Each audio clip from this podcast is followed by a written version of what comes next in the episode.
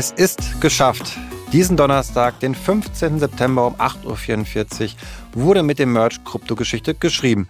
Ethereum setzt nun voll und ganz auf den Proof-of-Stake-Mechanismus und läutet damit eine neue Ära des größten Smart Contract-Protokolls ein.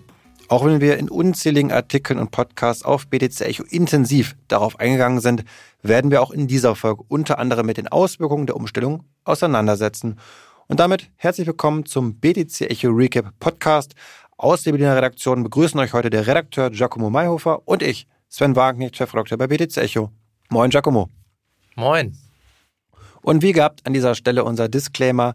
Die hier dargestellten Analysen stellen keine Kauf- bzw. Verkaufsempfehlung dar. Sie geben lediglich die Meinung der Redakteure wieder. Und bevor wir reinstarten, möchte ich euch noch kurz auf unsere September-Ausgabe aufmerksam machen. Im BTC Echo Magazin dreht sich in der Titelstory alles um die Chancen und Risiken von dezentralen Börsen im Vergleich zu traditionellen. Darüber hinaus gibt es wieder viel zu NFTs und dem Metaverse, als aber auch eine spannende Crime-Investigativreportage zum nordkoreanischen Crypto-Hacker-Regime. Wer sie also noch nicht hat, schnell bei uns im Shop bestellen. Und neben unserem Hauptthema, dem Ethereum-Merch, soll es in diesem Podcast auch um einen kuriosen ja, Betrugsfall gehen oder mutmaßlichen Betrugsfall, um es juristisch vorsichtig auszudrücken, nämlich um die Person Jörg Molt. Viele von euch, die schon länger im Space sind, werden ihn kennen oder schon mal von ihm gehört haben. Darum, ja, darum geht es dann in der zweiten Hälfte unseres Podcasts. Und starten wir jetzt aber rein mit dem Merch, der heute Morgen stattgefunden hat. Also hier der Hinweis vielleicht nochmal, wir nehmen den Podcast am Donnerstag, den 15. auf. Und da würde ich dich fragen, Giacomo, ja, wie hast du ihn erlebt, den Merch? Wie war es für dich heute?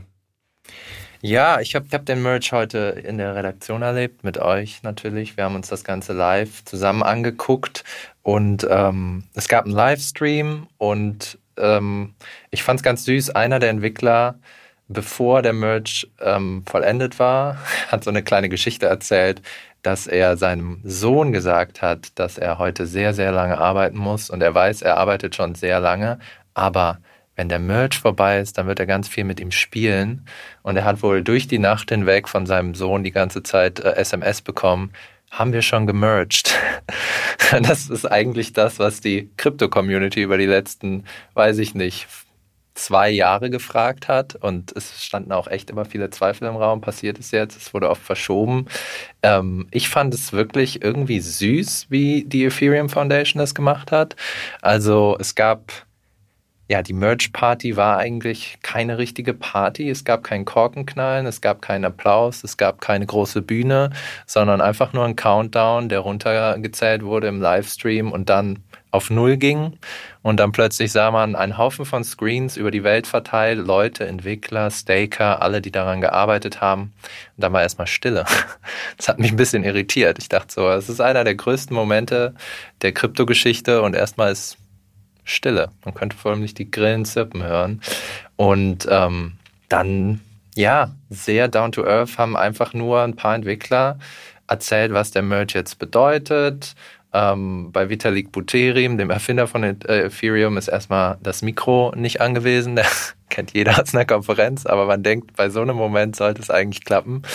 Ähm, ich fand es auch ganz witzig. Es sah ein bisschen so aus, als würde er aus seiner Küche sich dazu schalten oder vielleicht sogar aus seiner Toilette. Ich weiß es nicht. Aber es war auf jeden Fall kein. Ich weiß nicht, ob es ein angemessener Ort für, für, den, ähm, für dieses Event war. Und ja, so habe ich den Merch erlebt. Ähm, ich fand, auf Social Media haben alle gratuliert, bis, bis auf natürlich zu erwarten äh, gewisse Bitcoiner, die das Ganze als das schlimmste Ereignis ever sehen. Ähm, ja, und jetzt müssen wir schauen, wie es weitergeht. Genau, schauen wir, wie es weitergeht. Und ich fand es auch irgendwie cool, so dieses Understatement sozusagen. Wir müssen ja keine große Marketingveranstaltung machen. Geld wäre da gewesen, das irgendwie pompös zu machen, wie man es sonst kennt. Nein, wir sind Ethereum, wir sind die größte Smart Contract Plattform und wir haben sehr smarte Köpfe. Die sind vielleicht nicht immer gut da drin, sich zu verkaufen, weil das sind sehr, sehr hochintelligente Entwickler, die da sitzen, die dann manchmal auch sozialmäßig vielleicht dann etwas nicht so viel kommunizieren dann auch gerne und das finde ich, hat man da einfach authentisch rübergebracht. Man hat eben nicht irgendwelche Moderatoren eingeladen auf einmal, die so eine Show draus machen und ähm, ich glaube, das Interessante ist ja jetzt, was im Anschluss passiert. Also der Merch war gut vorbereitet, es hat funktioniert und ich glaube, jetzt ist die Frage, wie geht es in den nächsten Monaten weiter? Und generell würde ich dich da auch nochmal fragen, findest du es überhaupt angemessen, dass jetzt nicht von der Ethereum Foundation so viel, aber auch von uns, sei es jetzt den Medien eben auch, aber auch in der Community so viel Aufmerksamkeit darauf gelenkt worden ist auf dieses Thema. Also die letzten Tage ich kann mich erinnern, wir haben in der Redaktionssitzung äh, da irgendwie jeden Tag drüber gesprochen. Es sind jeden Tag mindestens ein, eher zwei, wenn nicht gar drei Artikel zu Ethereum rausgekommen. Also es hat schon sehr viel Raum eingenommen. Findest du das gerechtfertigt? Ja, absolut. Also wenn man aus dem Nähkästchen plaudern kann, kann man ja auch sehen, dass diese Artikel zum Merch einfach immer bei uns in den Top-Rankings waren von dem, was gelesen wurde. Das hat die Leute interessiert. Das ist das Ereignis, über das alle geredet haben. Und man muss sich auch einfach die äh, Größe vor Augen führen von Ethereum. Also es ist die zweitgrößte Blockchain nach Bitcoin, aber 90 Prozent der Top 100 Kryptowährungen laufen auf Ethereum. Das muss einem klar sein.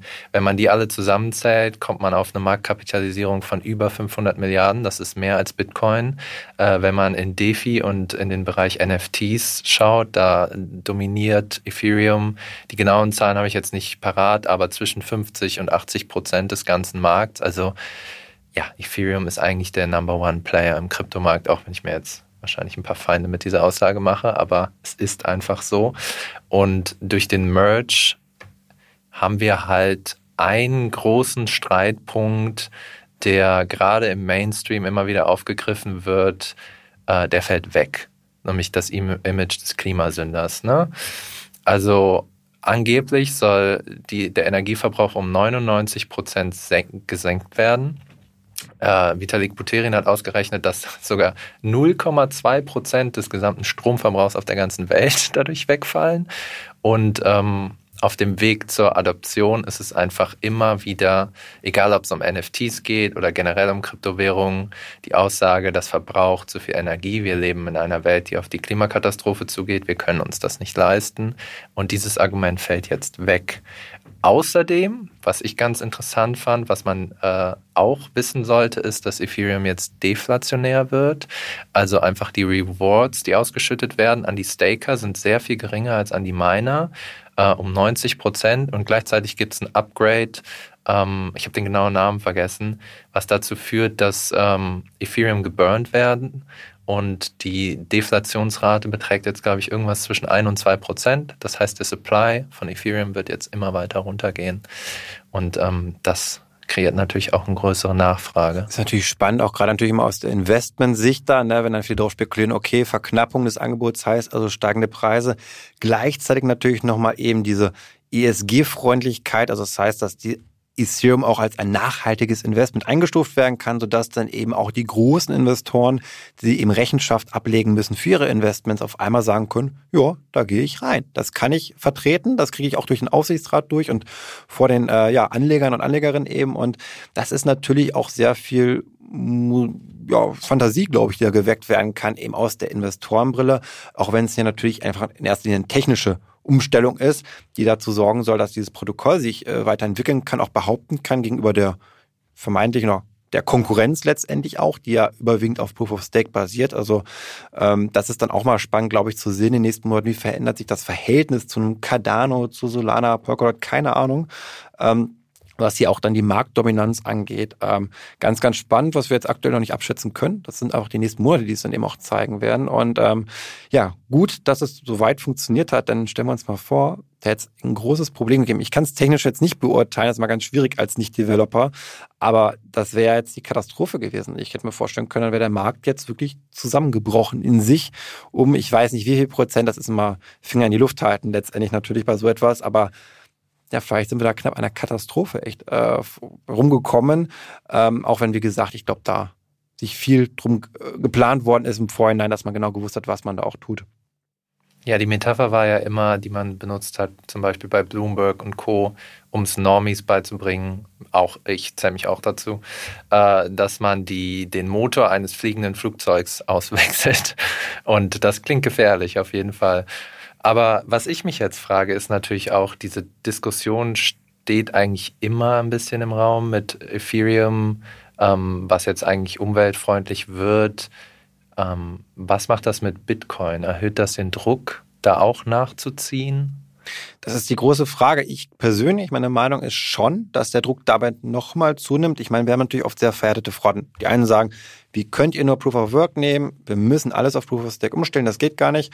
Dann gibt es wiederum die sehr, ich sag mal auch Bitcoin-maximalistische maximalistische Ecke vielleicht eher auch, die sagen, nein, Proof of Work, daran führt kein Weg vorbei. Wir müssen das einfach äh, weiter fortbestehen haben. Es ist für die Dezentralität unersetzbar. Proof of Stake ist zu gefährlich im Sinne der Dezentralität. Da gibt es Tendenzen, wird dann oft argumentiert, dass eben dieser, ich sag mal, Zinseszinseffekt so ein bisschen dann eher dazu führt, dass die großen Player noch größer werden, während beim Bitcoin-Mining immer wieder von neuem Energie aufgewendet werden muss, was eben zu diesen Tendenzen, das, darüber kann man sich streiten, ob das stimmt, das ist halt eine Position, die hier vertreten wird, ähm, dann eben führt. Und daher glaube ich, dass das zumindest von den ähm, Bitcoin-Befürwortern erstmal nicht umgesetzt wird so schnell, zumal wir hier weniger eben Zentralität haben wie durch die Ethereum Foundation, wo es dann eher durch Maßgabe, ich will nicht sagen Maßgabe von oben, es ist ja auch trotzdem dezentral, aber dort haben wir eher die Steuerungsmöglichkeit zu sagen, ein paar Menschen entscheiden, wir stellen auf Proof of Stake um und dann wird das auch gemacht. Und ich glaube, dass das bei Bitcoin viel schwieriger ist, nochmal dezentralisierter ist, ähm, wenn ich diese Foundation da im Hintergrund haben, dass es also da einfach, glaube ich, Jahre dauern würde erstmal. Und ich glaube einfach, dass die Menschen, die die Nodes betreiben, ähm, dann der große Mining-Sektor, der dahinter steckt, der Mining-Sektor ist ja überwiegend Bitcoin letztendlich, diese ganzen Milliardenunternehmen dahinter, dass das eine zu starke auch Lobby für Proof of Work ist, die niemals zulassen wird oder alles daran setzen wird, dass es gar nicht dazu kommt, weil das wird natürlich den Supergau bedeuten für eine ganze Branche. Mining wäre damit vorbei, tot. Die paar Proof of Work Währungen, die noch übrig bleiben, glaube ich, kann man ja, vergessen will ich jetzt mal sagen, das lohnt dann auch einfach nicht mehr, glaube ich, da große Hallen zu betreiben. Und daher glaube ich, ist das äh, weit entfernt erstmal davon, dass wir ähm, das sehen werden, auch wenn natürlich Kampagnen gefahren werden. Also Greenpeace zum Beispiel hat ja unterstützt von Ripple da auch mal was gemacht. Uh, not change the climate, or change the code, not the climate war ja der, der Aufruf damals. Und ähm, wir werden auch von der Politik mehr Druck erleben. Also es wird ja gerade in der EU auch diskutiert, Kryptowährungen zu labeln, zu sagen, okay, das ist eine grüne Kryptowährung sozusagen und das ist eine nicht so grüne Kryptowährung. Also kriegt dann rotes, rote Farbe zum Beispiel, eine kriegt eine grüne Farbe nach ESG-Kriterien. Und das bedeutet natürlich, wird Bitcoin politisch und damit regulatorisch benachteiligt werden.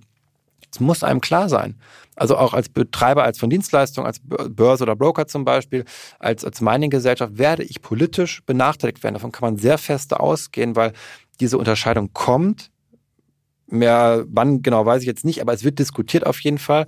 Und ähm, daher glaube ich schon, dass das eben Nachteile haben wird für Bitcoin. Aber an eine Umstellung glaube ich jetzt einfach nicht. Zumal viele der Bitcoin, ja, auch sagen, der Strom wird eigentlich nur umgewandelt in Geld. Also warum ist Bitcoin so wertvoll? Weil es ein ein, ein Speicher von Strom ist in gewisser Weise und dadurch eben auch seinen Wert erhält. Das ist ein Narrativ, was natürlich auch viel mit, ich sag mal, Glaube zu tun hat. Man könnte böse sein und sagen Religiosität auch vielleicht, weil andere würden sagen, ja, der Strom ist halt verbraucht der Bitcoin, äh, starke Bitcoin-Befürworter würde vielleicht sagen, nee, der ist nicht verbraucht, der ist halt in Bitcoin gespeichert und dadurch ist er wertvoll. Ähm, ich bin selbst ein großer Bitcoin-Fan, muss man dazu sagen. Das hört sich manchmal so an, als wären wir jetzt gegen Bitcoin. Überhaupt nicht. Bitcoin ist für mich, muss ich ganz klar sagen an der Stelle, die Nummer eins Kryptowährung. Erst danach kommt bei mir Ethereum und trotzdem versuche ich es aber immer, ja, möglichst differenziert zu betrachten und alle Seiten zu verstehen einfach an der Stelle und Genau. Giacomo, vielleicht aber auch deine Meinung gern dazu. Wie, wie, wie glaubst du, dass sich auf Bitcoin auswirken wird? Ich glaube, dass die Gräben sich jetzt noch weiter verschärfen werden und ähm, wenn der politische Druck steigt, ich weiß, dass es in den letzten Wochen auch Gerüchte gab, dass sogar Washington darüber nachdenkt, Proof of Work zu verbannen, ähm, dass man sich da an den Hals gehen wird. Das hat man auch heute schon gemerkt, wenn man bestimmte Tweets von Bitcoinern in Anführungszeichen gelesen hat, äh, die gesagt haben, das ist der Untergang von Ethereum, die unsinnigste Entscheidung ever. Man hat die Miner rausgeschmissen. Ich verstehe tatsächlich auch eines der Argumente bei Bitcoin, was zum Beispiel Michael Saylor sagt. Bitcoin ist programmiert worden, um für den Rest der Zeit so zu laufen, wie es läuft. Niemand kann einfach die Regeln ändern. Niemand kann Kontrolle über das Netzwerk erhalten. Ähm, und Entscheidungen treffen. Es ist neutral und zensurresistent und ich verstehe, wenn man Ethereum vorwerft, sozusagen, ihr verändert das Ding die ganze Zeit und man weiß eigentlich heute noch gar nicht, was Ethereum in fünf bis zehn Jahren ist. Man kann das gar nicht wissen. Und ähm, die Verlockung von Bitcoin ist, das ist in Stein gemeißelt. Und daran können wir uns alle orientieren und jeder weiß, was er bekommt. Das ist, finde ich, ein guter Punkt, weil wir müssen ja auch ganz klar sagen, es ist einfach nicht das gleiche als ein Smart Contract Protokoll. Das muss sich auch sehr stark weiterentwickeln, um einfach diese Komplexität von Anwendungen zu gewährleisten. Das andere muss überhaupt nicht äh, Komplexität abbilden können. Es müssen keine Smart Contracts drauf laufen. Bitcoin im Sinne eines Geld oder im Wertspeichers. Das kann sehr primitiv sein. Das muss nicht groß skalieren, sondern es kommt nur auf die Wertstabilität an. Wir haben also eine ganz andere Ausrichtung, einen ganz anderen Fokus. Und ich glaube, das darf man in dieser Diskussion auch nicht vergessen bei Proof of Work zu Proof of Stake, dass es äh, sonst Bananen mit Bieren sind, die ich hier einfach dann ja, vergleiche. Zum Schluss vielleicht nochmal zum Thema Ethereum Merge. Gib doch nochmal einen kurzen Ausblick, Giacomo. Was steht jetzt noch an? Wie geht's weiter? Ja, also wer sich jetzt gefreut hat, dass er schön Transaktionen günstig mit Ethereum machen kann, ähm, schaut ein bisschen in die Röhre. Also es ist wirklich nur der Konsensalgorithmus, der umgestellt wird. Äh, wir hatten heute Morgen kurz, nachdem der Merge war, der erste NFT auf dem der neuen Proof of Stake Blockchain wurde gemintet für sage und schreibe Gasfees von 60.000 Dollar. Irrsinnig, weil der Verkaufspreis ist nur 15.000 Dollar für diesen NFT, der The Transition heißt. Also ist immer noch scheiße teuer, ist immer noch sehr langsam. Äh, Vitalik Buterin hat selber mal vor Monaten gesagt, mit dem Merge ist Ethereum zu 50 Prozent fertig. Da ist noch sehr viel zu machen. Ähm, man muss es auch so verstehen, dass die Umstellung ähm, den Weg für weitere Updates bereitet, die alle schon geplant sind und sehr witzige Namen haben. Ähm, The Search, The Purge, The Verge und am Ende steht The Splurge. Keiner weiß genau wann, aber dann soll Ethereum 100.000 Transaktionen pro Sekunde verarbeiten können. Ähm, äh, The Search, wo, was jetzt als nächstes ansteht, 2023 wird sogenanntes Sharding implementieren. Ich bin jetzt auch kein Techie, aber es funktioniert im Grunde so. Sharding versteht man ja wie so Splitter von einem kaputten Spiegel oder so. Ähm, heißt einfach nur, dass es die eine Ethereum-Chain geben wird und 64 kleinere Chains und dass die Last der Transaktion aufgeteilt wird. Die anderen Updates sind auch alle, da wird dann irgendwie die Datenbank optimiert, ähm, da werden Workel Trees eingeführt. Da musst du mich jetzt gar nicht fragen, was das ist, aber angeblich soll all das dazu führen, dass Ethereum dann irgendwann auch richtig, richtig schnell ist. Mit 100.000 äh, Transaktionen pro Sekunde wäre man, glaube ich, auch schneller als Visa. Und Buterin hat auch mal gesagt, erst wenn wir da sind, fängt der Spaß eigentlich an. Erst dann kann man wirklich mit Ethereum arbeiten und sehen, was das Potenzial dieser Smart Contracts ist. Ähm, aber das ist noch ein langer Weg. Ähm, mal gucken, ob wir über The Purge dann auch so berichten und wie alt wir sind, wenn The Splurge kommt. ähm, ja, aber das ähm, steht noch an und ich finde, man muss auch sich ein bisschen zügeln, was so die Euphorie angeht. Also es sind ja nicht nur Bitcoiner. Ähm, mit dem Staking äh, sehen wir halt tatsächlich jetzt schon ähm, eine Zentralisierung, 32 Prozent. Ich hatte letztens ein Interview mit einem großen Staking-Provider, Everstake in der Ukraine, und der hat gesagt, 32 Prozent des gestakten Ethers ist jetzt schon in der Hand von großen zentralen Kryptobörsen, Kraken, Coinbase und Co. Und natürlich sind die Ethereum freundlich gesinnt momentan noch, aber das kann sich auch jederzeit ändern. Und ähm, das ist vielleicht was, was jeder von uns auch tun kann. Das haben auch Ethereum-Entwickler in Interviews gegenüber Decrypt zum Beispiel gesagt. Staked euer Ether nicht auf großen zentralisierten Börsen, weil umso mehr Stake die haben, umso mehr wächst deren Macht, umso mehr wächst deren Anteil auch an den Rewards. Und es kann dann irgendwann eine Situation kommen, wo sie halt über 50 Prozent haben oder sonst was. Also schaut, ob ihr einen anderen Staking-Provider findet oder ob ihr selber staken könnt es ist halt nicht alles nur schön. Man muss da jetzt auch genau darauf achten, was, wie sich das entwickelt. Ein anderer Punkt ist ähm, natürlich auch, das haben wir auch schon letztes Mal im Podcast angesprochen, dass ähm, über 50 Prozent der Knoten von Ethereum über Amazon Web Services laufen und ähm, ja, wenn Jeff Bezos mal sagen sollte, nee, gefällt mir nicht, ähm, kann er den Scheiß halt auch einfach äh, runterfahren. Also, dass das nicht nur eine Hypothese ist, haben wir auch schon gesehen, weil ein deutscher Service Provider, Hetzner, hat es schon gemacht. Da lief ungefähr so 10% drüber. Also, das sind so Sachen, die muss man jetzt in nächster Zeit mal im Auge behalten, wie sich das entwickelt.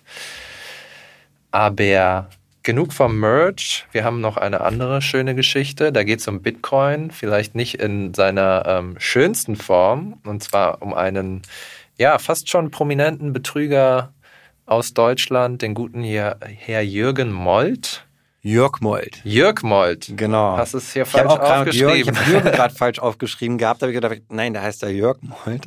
Ähm, das geht ja manchmal ganz schnell bei solchen Namen. Und ähm, genau, das ist ja gerade schon eingeleitet. Und ähm, das ist manchmal sehr unterhaltsam ja auch. Solche Crime-Geschichten, wenn es dann um Schneeballsysteme geht. Und wer schon länger im Cryptospace unterwegs ist, der kennt sicherlich diese Person Jörg Molt, die so ja 2017 rum angefangen hat, eben mit seinem Schneeballsystem viel Geld zu machen, kann man sagen. Und gegen ihn hat jetzt der Prozessauftakt, also in dieser Woche hat gestartet in Landshut in der Nähe von München, wo es jetzt darum geht, ja, inwiefern er dann verurteilt wird. Deswegen sprechen wir auch oft immer nur von mutmaßlichen Bitcoin-Betrüger. Das habt ihr bestimmt schon bei uns auf der Seite auch öfter bei Artikeln gesehen. Das ist ein journalistischer ja, Exkurs vielleicht an der Stelle einmal hier, dass solange ein Mensch nicht verurteilt ist oder das Unternehmen, man dann oft mal von mutmaßlich spricht, denn erst nach der Verurteilung kann man dann auch wirklich sagen, es ist ein Betrüger, selbst wenn es sich um einen sehr offensichtlichen Fall handelt. Und das ist allermeistens der Fall, wenn das bei uns schon steht, dass es dann klaren Betrug ist.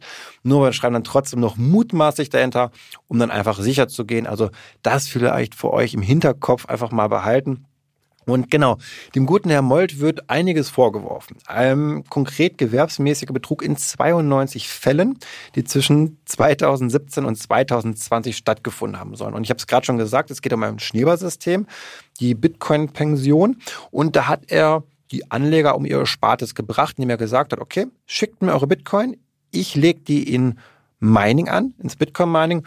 Einen gewissen Teil davon packe ich noch sicher zur Seite, falls das Mining jetzt nicht so erfolgreich ist und dann werdet ihr alle ja ganz schnell reich werden. Ähm, das hat er alles nicht gemacht, sondern wie es sich für ein anständiges Schneeballsystem gehört, das Geld wird genutzt, um ein gutes Leben davon zu führen, aber natürlich nicht zu investieren. Also alles ein großer Schein natürlich auch. Und ähm, er hat sich teilweise dann auch natürlich, er hat mit einer Academy da rein verstrickt. Also er hat noch so eine Art Bildungsinstitut gegründet, um dem Ganzen noch so einen, ich sag mal, sauberen Anschein zu geben, wo er dann über Bitcoin aufgeklärt hat.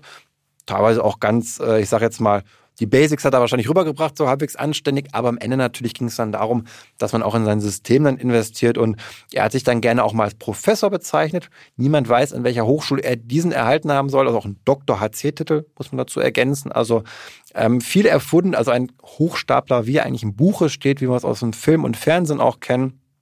Und ja, es ist immer wieder lustig, solchen Leuten zu begegnen. Ich habe ihn schon zweimal getroffen, durch Zufall auf einer Konferenz.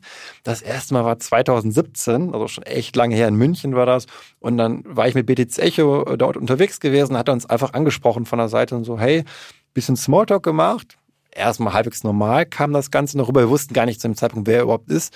Und dann hat er irgendwann gesagt, ja, also ich glaube auch nur an Bitcoin, eigentlich in Ethereum habe ich auch schon gehackt. Mussten wir alle ziemlich schmunzeln, als er das gesagt hat. Okay, dann war da so der Punkt, wo es dann, wo wir gedacht, okay, vielleicht beenden wir das Gespräch so freundlich erstmal und dann irgendwann weggegangen. Und das war unser erster ja, Touchpoint zu ihm. Und dann habe ich ihn noch mal ein Jahr später getroffen auf einer Kreuzfahrt der Blockchain Cruise. Das war eine Konferenz, ziemlich wilde Sache, wo dann ja viele Blockchain-Vertreter waren. Äh, McAfee war damals noch, der dann später gestorben ist. Ihn habe ich auch interviewt gehabt damals auf diesem Schiff, durchs Mittelmeer von Ibiza über Monaco sind wir dann gefahren und haben eine Woche, eine knappe Woche lang auf dem Schiff Konferenzen gehabt. Und das Lustige ist, er hat sich halt auch immer als Bitcoin Co-Founder bezeichnet. Also ähm, das hat er generell schon mal gemacht bei Satoshi School. Man gesagt, jo, ich bin der Bitcoin Co-Founder übrigens, hab's mitgegründet. Und auf der Konferenz war er echt so hart drauf, dass er als dann ein Panel war und danach gab es eine Fragerunde da ist er aufgestanden, ich saß im Publikum mit drin, hat sich hingestellt und hat sich vorgestellt, ja, hallo, ich bin äh, Jörg Molt, äh, Bitcoin Co-Founder. War dann erstmal Stille im Saal gewesen. Ähm, also manche waren einfach nur verwirrt, andere haben mit dem Kopf geschüttelt. Aber er hat da total glaubhaft gesagt, ja, ich bin halt der Bitcoin-Co-Founder, also das ist auch so. Und ähm, das finde ich halt total lustig. Man muss dann wieder an andere Personen auch denken, die wir kennen aus dem Bereich. Ich sag mal Craig White, die auch für sich im Beschlag nehmen, eben Bitcoin zu erfunden zu haben, also Satoshi Nakamoto zu sein oder ein Teil zumindest von dem äh, von der Erfindungsgeschichte zu sein. Und ähm, da muss ich mich manchmal fragen, weil gerade bei ihm, da würde es, glaube ich, passen. Naja, ist er einfach nur komplett verrückt und glaubt das wirklich zum Teil auch, dass er das gemacht hat. Also meint das vielleicht gar nicht böse in dem Fall. oder ist er einfach nur ein vorsätzlicher Betrüger? Ähm, das, das verschließt manchmal, glaube ich, so ein bisschen. Also gerade bei Craig White ist vielleicht noch was anderes. Craig White glaubt ja nur immer, er ist Satoshi Nakamoto. Bei Jörg Molt ist es so, er hat ja auch wirklich Betrug, mutmaßlichen Betrug damit gemacht. Also mit Schneeballsystem muss man vielleicht mal unterscheiden, aber Giacomo, vielleicht auch, auch deine psychologische Expertise mal an dieser Stelle. Ähm, wie schätzt du das ein? Glaubst du, dass die jetzt eigentlich gar nicht böse meinen, dass die einfach nur sehr verrückt sind? Puh, ja, wie du schon gesagt hast, die Grenze ist da oft verschwimmend. Also, was man aus der Psychologie weiß, ist ja, dass Psychopathen sich ja wirklich in so einen Bahn reinsteigern können. Ich weiß jetzt nicht, wie das bei Jörg Molte ist. Ähm, wenn jemand in zwei Jahren 92 Betrugsfälle äh, macht, dann muss er meiner Meinung nach schon eine Halunke sein. Also selbst ein Psychopathen muss ja eigentlich klar sein, dass es nicht in Ordnung ist, die Leute so abzuziehen. Ja, ob der das glaubt, ich meine bei Craig White, ich glaube, da geht es oft. Wir haben ja im neuen Heft so einen kleinen Überblicksartikel über die ganzen Spinner, die sich als Bitcoin-Erfinder titulieren und durch die Welt gehen. Ich glaube, da geht es oft ums Ego. Da geht es oft um so eine Sehnsucht, eine wichtige historische Persönlichkeit zu sein, wenn der sich schon Professor Satoshi nennt und so. Ja, es ist, glaube ich, beides, ein Spinner und ein Betrüger, ne? Ja, ich glaube es auch. Die beste also, Kombo. Erlebt habe immer, er war sehr, sehr strange, glaube ich, vom Verhalten, war sehr aufgedreht, war er auch. Gut, vielleicht hat er auch irgendwas genommen, ich weiß es nicht alles mutmaßlich, Vermutung ja an dieser vorkommen. Stelle, soll auch vorkommen. Und ja, irgendwann muss es aber schon auch gemerkt haben, dass er ziemlich in der Patsche ist, weil das Schneeballsystem ist natürlich dann auch aufgeflogen irgendwann. Das hat ja alles nicht funktioniert. Um, so 2020. Und dann hat er letztes Jahr, so 2021, auch versucht, dann noch zu fliehen, sich nach Südamerika abzusetzen. Hm, nicht ganz geklappt. Kurz vorher wurde er dann festgenommen. Also hat er es dann nicht mehr geschafft und sitzt seitdem in Untersuchungshaft. Und nun ja, jetzt bleibt es eben spannend abzuwarten, wie die nächsten ja, Gerichtstage ausgehen, eben wie lange er jetzt oder ob er dann verurteilt wird, beziehungsweise eine Haftstrafe absitzen muss. Theoretisch wären im Extremfall bis zu 15 Jahre drin. Natürlich haben wir in Deutschland meistens dann eher eine deutlich mildere äh, Strafgesetzgebung, dass es wahrscheinlich nur wenige Jahre sind falls das alles ihm nachgeworfen wird. Übrigens, vielleicht hier nochmal der Hinweis, es geht nicht nur um das Schneeballsystem. Er hat nebenbei übrigens auch zur Corona-Zeit Impfpässe angeblich gefälscht, um damit anscheinend dann auch nochmal eine, Erwerbsquelle zu erschließen, also als Nebentätigkeit, nachdem Bitcoin dann nicht mehr funktioniert hat. Also ähm, daran sieht man vielleicht schon auch ein kriminelles Potenzial eben und kein Ausrutscher vielleicht, ähm, obwohl das nicht kein Ausrutscher sein kann. Das ist eigentlich totaler Quatsch. Und ähm, ja, auf jeden Fall, ich finde es immer sehr spannend, solche Fälle zu haben. Es ist immer so ein bisschen, vielleicht auch schon Boulevardesk, muss man vielleicht manchmal schon sagen. Dieses, es hat auch die Bildzeitung darüber berichtet, über diesen Fall. Also ähm, aber ja, ich glaube, wer schon lange im Space ist, der hat ihn einfach schon mal öfter gehört von ihm, der kennt das und da finde ich es irgendwie auch berichtenswert, über solche Personen dann mal zu sprechen. Wer sind die, was machen die eigentlich, wer sind die, wo kommen die her und ähm, wir bleiben auf jeden Fall dran und werden mal berichten, wie es dann ausgeht aus dem Gerichtssaal. Und dann würde ich sagen, sind wir für diese Woche durch soweit und dann hören wir uns wieder in sieben Tagen. Macht es gut. Bis dahin.